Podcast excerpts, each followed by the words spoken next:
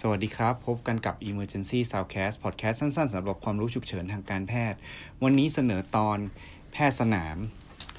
อย่างที่ทราบข่าวกันนะครับว่าไม่นานที่ผ่านมานี้นักกีฬา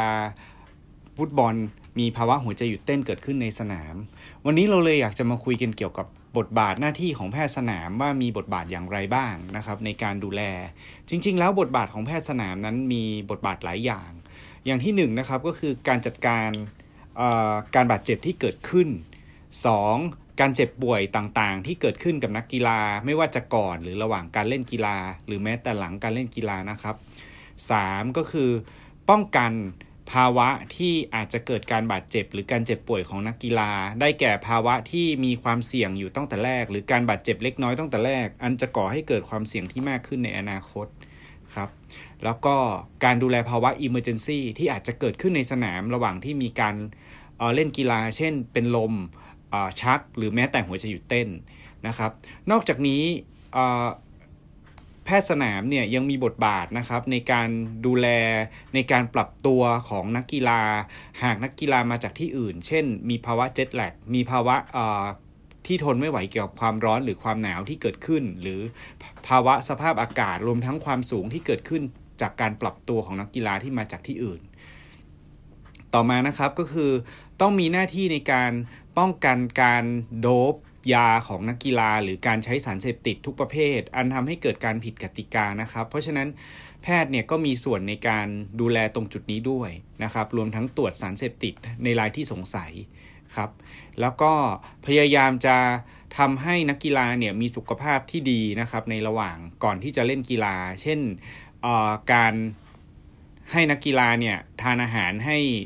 ถูกหลักรวมทั้งการป้องกันการพักผ่อนไม่เพียงพอ รวมถึงการป้องกันการดื่มสุราก่อนวันที่จะมีการแข่งกีฬาเกิดขึ้นนะครับ แล้วก็มีหน้าที่ปัญหาปรึกษาปัญหาทางสุขภาพให้กับเจ้าหน้าที่ นะครับแล้วก็สตาฟด้วยนะครับรวมทั้งนักกีฬาด้วยนะครับอันนี้ก็คือบทบาทหน้าที่ของแพทย์สนามเนาะซึ่งโดยทั่วๆไปเนี่ยแพทย์สนามแน่นอนครับว่าต้องเป็นแพทย์นะครับอย่างน้อยต้องจบจบจบพอบอนะครับแล้วก็มีบทบาทในการออยู่กับทีม แล้วก็ทำความเข้าใจเกี่ยวกับโรคประจำตัวต่างๆ ที่เกิดขึ้นกับนักกีฬา ก่อนหน้าที่จะเกิดการแข่งขันนะครับ เพราะถ้าเราไม่เข้าใจเลยว่านักกีฬาเป็นอะไรบ้าง เราก็จะป้องกันแล้วก็เตรียมการไม่ไม่ทันนะครับ แน่นอนครับในเวลาที่เกิดเหตุการณ์ขึ้นเนี่ยแพทย์สนามเนี่ยก็ยังต้องเตรียมพร้อมอุปกรณ์ในการภาวะช่วยเหลือภาวะฉุกเฉินนะครับ ในภาวะฉุกเฉินโดยทั่ว ๆ ไปเนี่ยสิ่งที่แพทย์สนามจะต้องมีเนี่ยนอกจากเปลขนทีมงานนะครับ ยังต้องมีสิ่งที่สำคัญก็คือ แพทย์เนี่ยต้องมีความรู้ด้านการ CPR นะครับแล้วก็ต้องมีเครื่อง AED ในทีมด้วยนะครับ ดังนั้นโดยปกติเนี่ยในสนามกีฬาแต่ละที่นะครับ ถ้ามีขนาด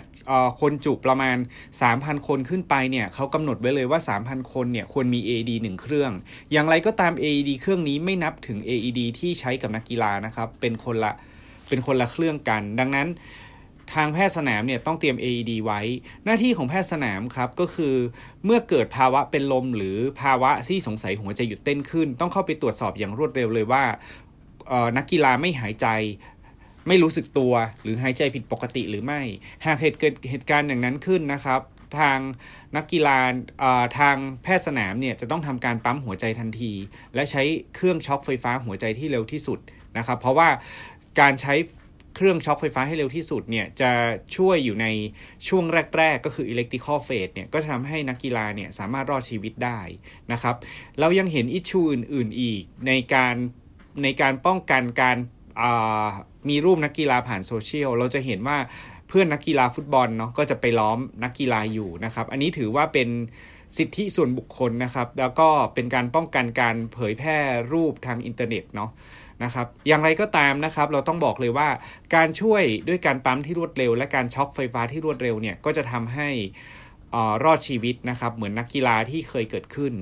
นะครับผมขอเสริมตรงนี้นิดนึงเนาะโดยทั่วๆไปเนี่ยนักกีฬาเนี่ยภาวะหัวใจหยุดเต้นของนักกีฬาเนี่ยมักจะเกิดใน คนที่อายุมากมากกว่าอายุน้อย อย่างไรก็ตามคนที่อายุน้อยเนี่ย ถ้าเขาเป็นโรคหัวใจมาก่อน ก็มีโอกาสครับ ที่เขาจะมีปัญหา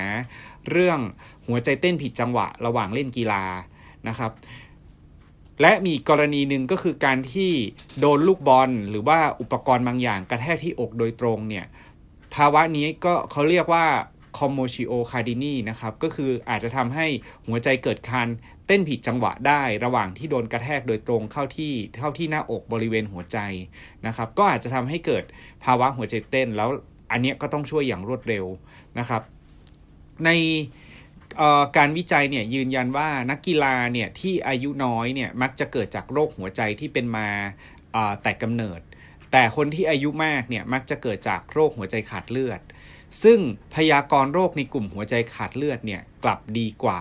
นะครับในกลุ่มที่เป็นเป็นโรคหัวใจแต่กำเนิดนะครับ ดังนั้น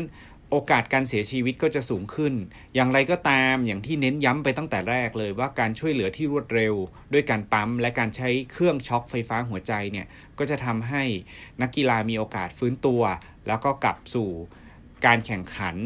ได้ในอนาคตนะครับ อันนี้ก็เป็นบทบาทหน้าที่ของแพทย์สนาม